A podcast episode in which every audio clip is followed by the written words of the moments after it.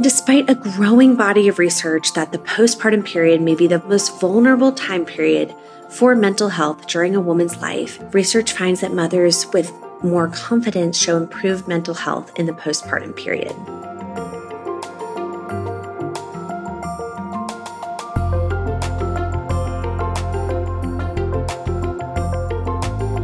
Hi, everyone. Welcome to the Parenting Translator newsletter and podcast.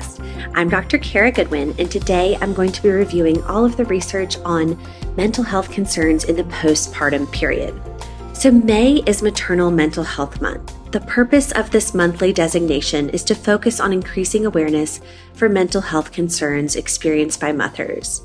Today's newsletter will focus in particular on mental health concerns in the postpartum period. And despite a growing body of research that the postpartum period may be the most vulnerable time period for mental health during a woman's life, and knowledge that nearly all women experience at least some mood changes during this time, women are still stigmatized for expressing anything but bliss in the transition to motherhood. So, the goal of this newsletter is to spread awareness of the common mental health struggles during the postpartum period, and will specifically cover postpartum depression postpartum anxiety, postpartum psychosis, other common postpartum symptoms such as intrusive thoughts and postpartum rage, and finally, how to improve postpartum mental health. So, first, postpartum depression. Research estimates that postpartum depression occurs in about 17% of mothers across the world. For most mothers, symptoms of depression emerge four to six weeks after birth and gradually decrease in the subsequent months However, postpartum depression can occur at any time in the three years after a pregnancy or birth.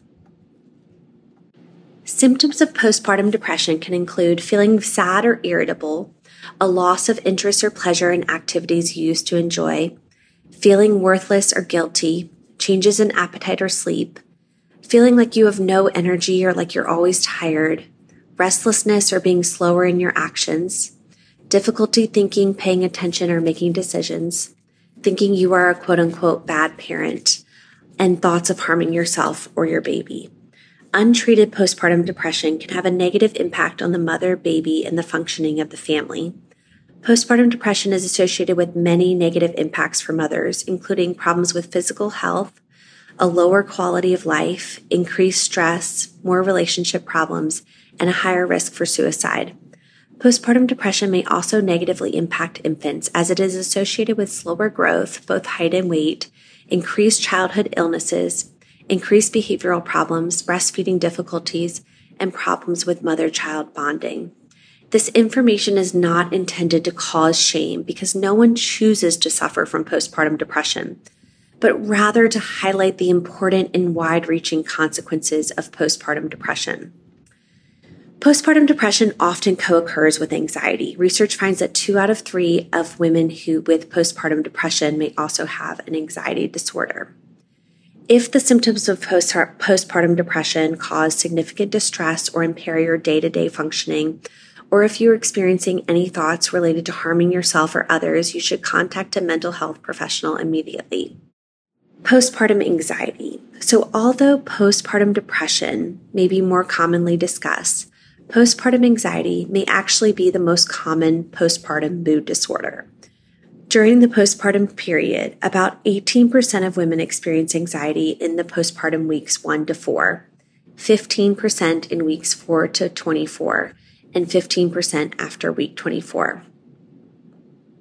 Symptoms of postpartum anxiety include worry that seems excessive, out of control, or irrational, intrusive thoughts, um, which means repeated disturbing thoughts, often related to the baby or yourself being harmed, trouble sleeping, guilt or self blame, difficulty concentrating, panic attacks, avoiding anything that makes you anxious or nervous, feeling tense, shaky, or nauseous. Um, postpartum anxiety can include postpartum generalized anxiety disorder, which is a persistent worry that occurs on more days than not panic disorder, which is um, recurrent panic attacks, or OCD, um, which is um, involves unwanted or distressing thoughts and rituals that prevent the thoughts. Postpartum anxiety often involves excessive worry about a variety of topics, and this can include excessive worrying about parenting or your infant. Women with postpartum anxiety also show more self blame. Postpartum anxiety can negatively impact breastfeeding as mothers are more likely to stop breastfeeding early and less likely to exclusively breastfeed when they have postpartum anxiety. Um, postpartum anxiety is also linked to issues in the mother infant relationship. Um, worry and rumination seems to distract mothers from responding to their infants, and their infants in turn seem to withdraw from them. Postpartum anxiety often occurs with postpartum depression. About one in three women with postpartum anxiety symptoms also report postpartum depression. In these cases, symptoms are often more severe. Um, male partners also show increased rates of anxiety during the pregnancy and the postpartum period.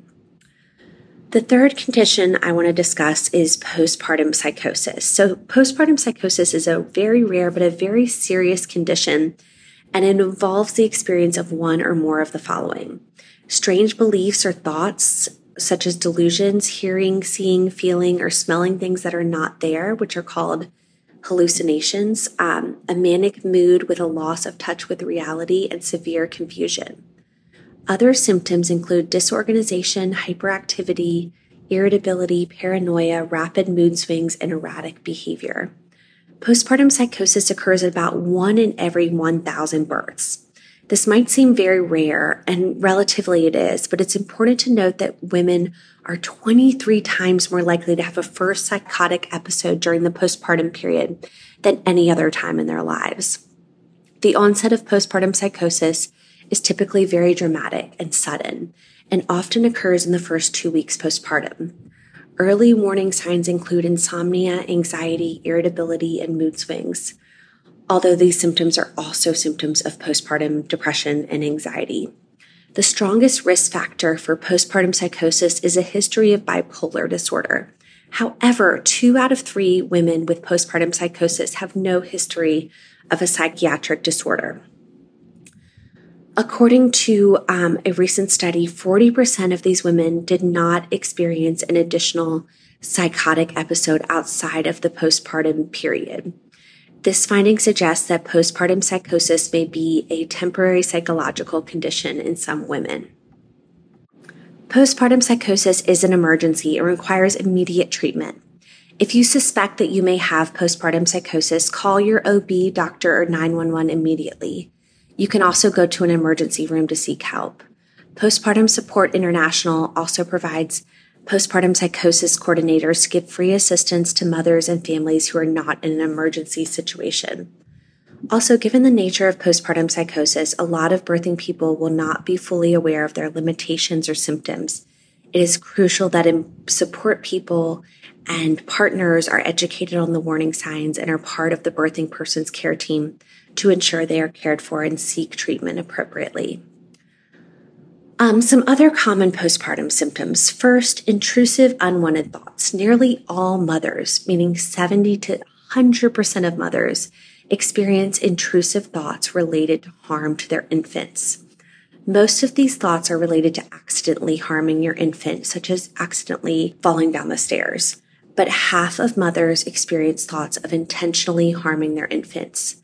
However, it's very important that mothers know that the thoughts about harming their infants do not actually increase their risk of harming the infant, even when you are having thoughts of intentionally harming the infant.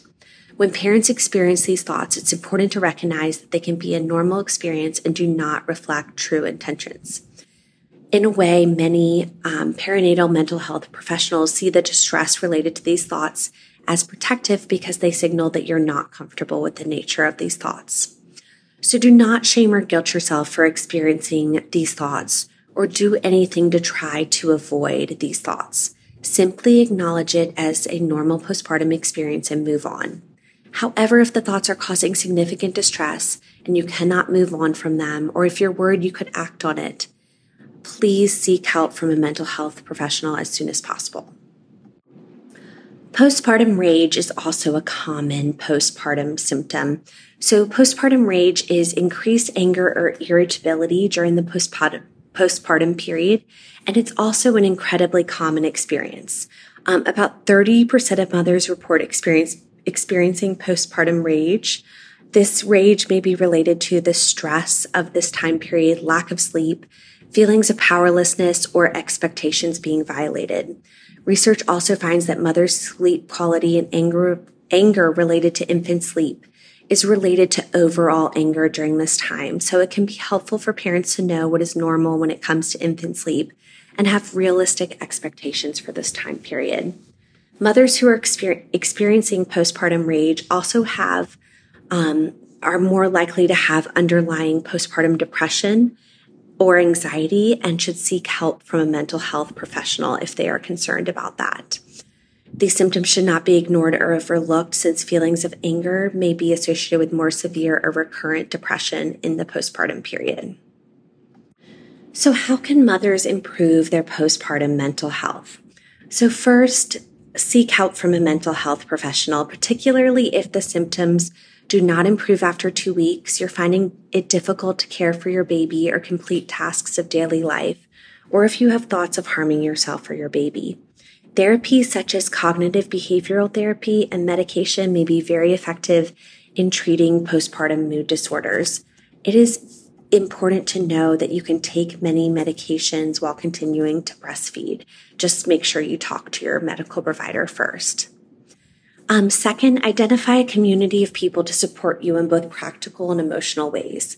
Reach out to a mom's group in your community, get to know your neighbors, find virtual support groups, ask family members in advance for help. Um, any of these social support methods may help to reduce your risk of postpartum depression.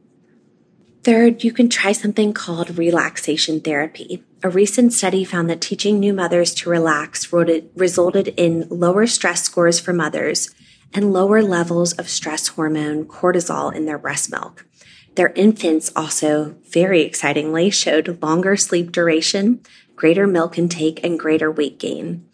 Um, the relaxation therapy in this study consisted of listening to guided imagery while breastfeeding or pumping milk at least once per day from 2 to 14 weeks postpartum.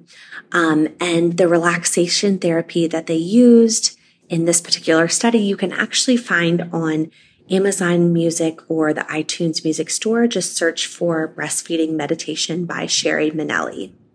Fourth, practice mindfulness. So mindfulness doesn't have to mean practicing an hour of meditation every day, but rather just taking moments throughout the day to be present and focus on your breathing. Research finds that a mindfulness practice is associated with fewer depression symptoms during the postpartum period. Fifth, practice self compassion with yourself. So remind yourself that everyone struggles and you're only doing your best. When you give yourself a hard time, imagine how you would treat a friend in the same position. Self compassion is associated with improved mental health in the postpartum period. Number six, identify experts who can help to build your confidence as a mother, such as a knowledgeable pediatrician, a lactation consultant, or a physical therapist who specializes in treating postpartum concerns. Research finds that mothers with more confidence show improved mental health in the postpartum period. Number seven, practice skin to skin care. So, skin to skin care has been associated with many important benefits for mothers and babies.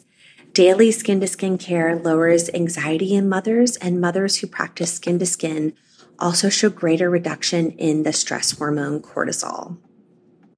You can use a skin to skin carrier so you can practice skin to skin throughout the day um, without having to just lie around topless all day. And it is never too late to start skin to skin care if you haven't started yet. Number eight, try using infant massage. So, infant massage has many benefits for babies, but may also help to lower postpartum anxiety and depression in mothers. Um, there are a lot of great YouTube videos you can find to help get you started on how to do infant massage. And finally, continue educating yourself about postpartum mood disorders. Simply educating yourself about these conditions has also been shown to provide some benefits, so you're already on your way there. Thank you so much to the expert reviewer on this newsletter and podcast, Dr. Nichelle Haynes. She is a perinatal psychiatrist in Austin, Texas, and the CEO of Reproductive Psychiatry and Counseling. and she also has a new YouTube channel called Medical Mamas. Thank you all for tuning in to today's newsletter on postpartum mood disorders, and please listen next week for more research backed tips for parents.